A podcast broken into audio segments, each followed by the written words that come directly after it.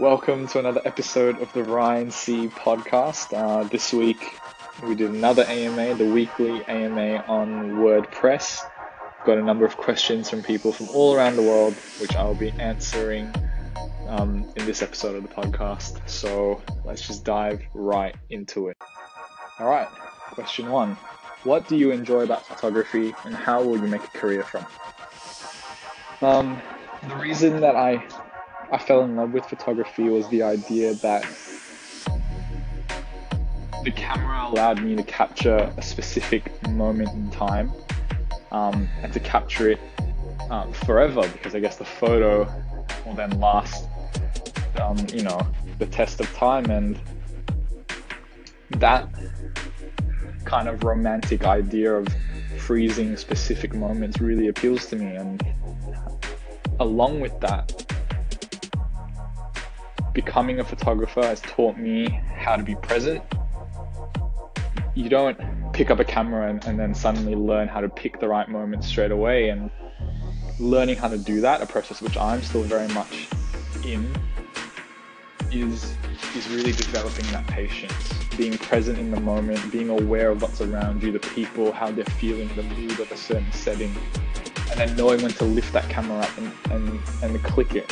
Um, and I think that's what I enjoy most about photography that process, um, that development of that muscle that becomes so automatic that when you walk into a place where you're shooting, um, and especially in my case, traveling around the world and doing it, just knowing when the right moment is to have the camera up. Because having the camera up all the time and shooting all the time doesn't really teach you that patience um, and doesn't really work that muscle.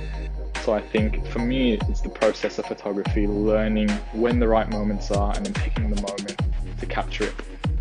And how I make a career of it? Um, I don't know. You know, I think I'm still fairly young. I just graduated from my course last year, and as a result, I've been traveling and doing a lot of freelance work. And and if you check out my blog or you're regularly on my blog, you'll see that I've combined, you know, the art of photography with my own writing. So maybe somewhere in, in writing or journalism is where my future lies, but when I know, all of you will know for sure.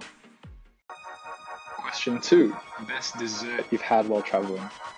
And this might be a bit surprising, um, and it's not a super complex answer. It's not something super traditional of a specific country, but while I was in Japan, um, almost every night we go to the local kind of 7-Eleven um, and and grab these things called Coolish, and they're like ice creams in like vacuum sealed foil packets, and you just squeeze them out like slushies and you eat them, and and they were super tasty. Yeah, so I think that was my favorite dessert. I had something so simple. It reminded me a lot of of my own childhood growing up in Singapore. We used to have all these sort of quirky little ice creams um, in Asia so that is definitely the best dessert I've had while traveling so far. But I'm I'm very much open to more desserts in the future. Question three.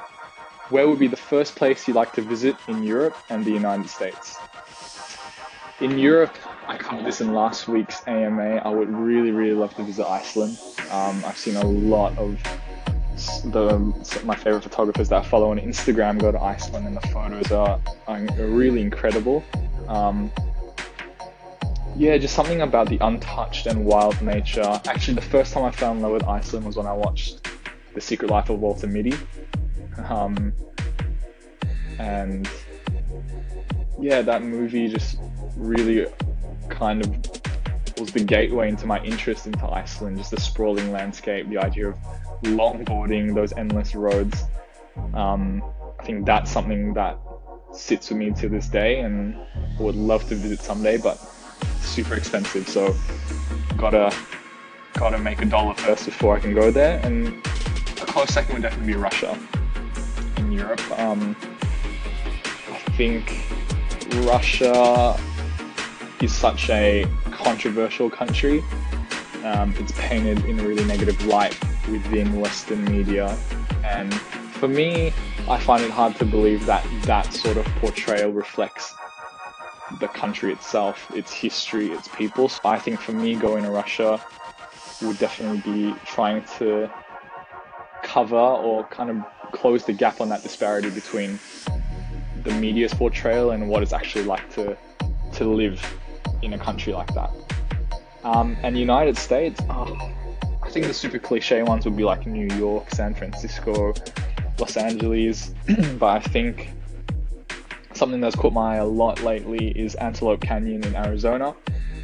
Um, I've seen some incredible photos of, of that spot as well um, in Navajo country, and and I heard it's super difficult to get to. You know, tours are limited spots and all that sort of stuff. But I think just for the experience to see the site um, would definitely be right up there on my list in the US.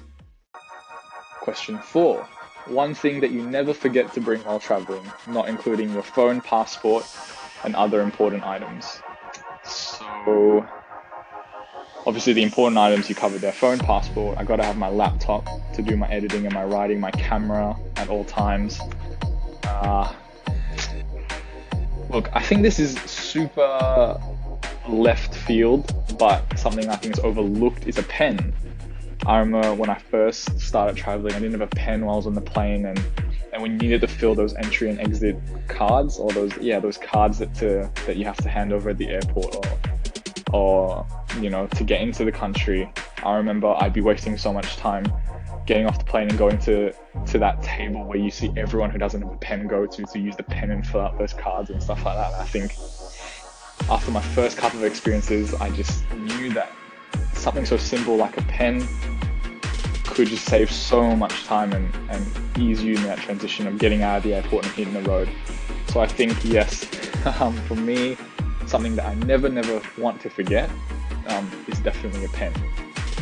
But also, I also have like an airport outfit that I love to have while I'm in the air and that often involves a really comfy hoodie and my Nike sliders. You know, you see those old Asian men wearing like those sliders, like those slippers where they have like socks on, but they're wearing slippers and it's like super awful to look at. Well, I like to rock that look. If you see my Instagram stories, that's kind of what I'm, I'm rolling with, um, especially on, on long haul flights. I think being comfortable on the flight makes the experience so much better than having the pen to save the time just doubly good.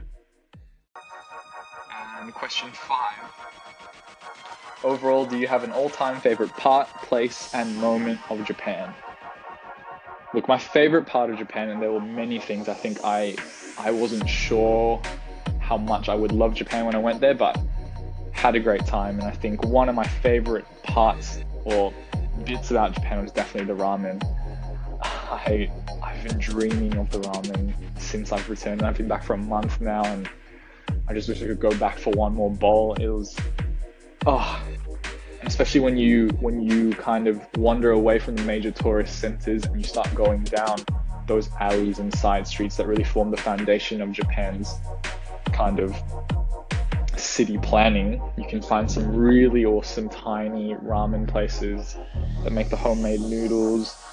Um, a really authentic traditional experience and and you can taste it in the food you taste the difference um, when the care and love is put into into into cooking um, the ramen. So I think I am still very nostalgic about the food. I had a great time experiencing the culinary culture of Japan when I was there. And I think the ramen is definitely something that sticks in my mind to this very moment my favorite place would have to be Kyoto. Um, I know a lot of people go there and they rave about Tokyo, especially. I thought, and this might be controversial, I thought Tokyo was a bit average. Maybe it was just because it's very much a city city, you know, the urban sort of jungle. There's business districts, lights everywhere. Um, and I think you can experience that sort of city lifestyle in any major city in the world. But I thought Kyoto was a good balance between a you know a city that was progressing, but also a city that was very much entrenched in its cultural roots and traditions. So I mean, within Kyoto itself, you had a number of um, brilliant sites that you could you could go and see.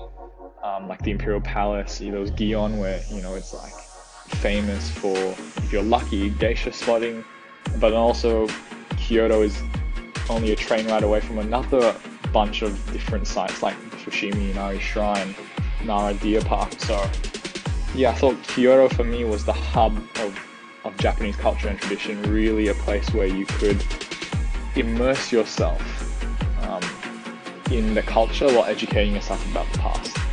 And yeah, I thought Kyoto was definitely hands down my favorite place in Japan.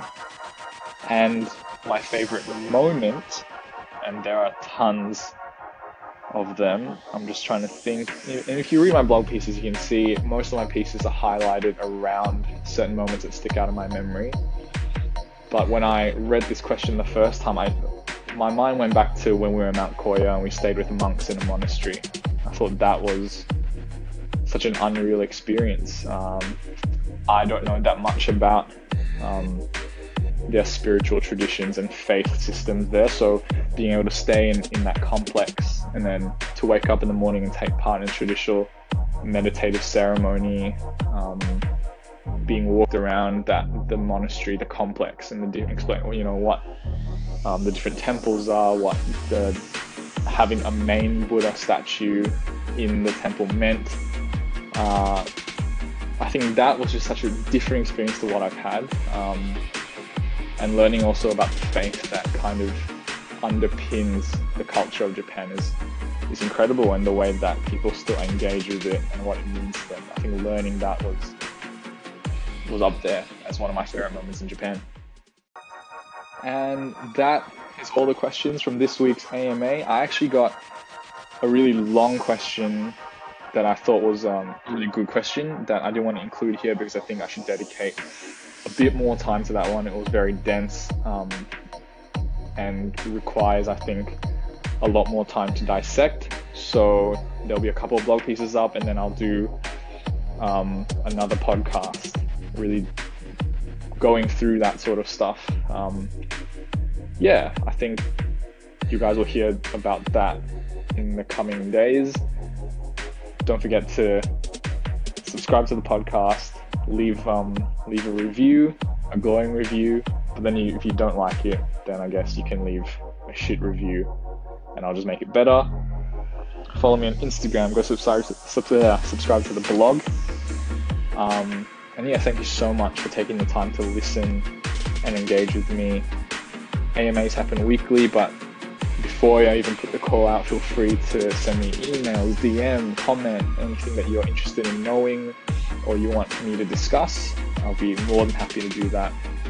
Have um, an amazing week ahead, and I wish you all the success in the world. See you then.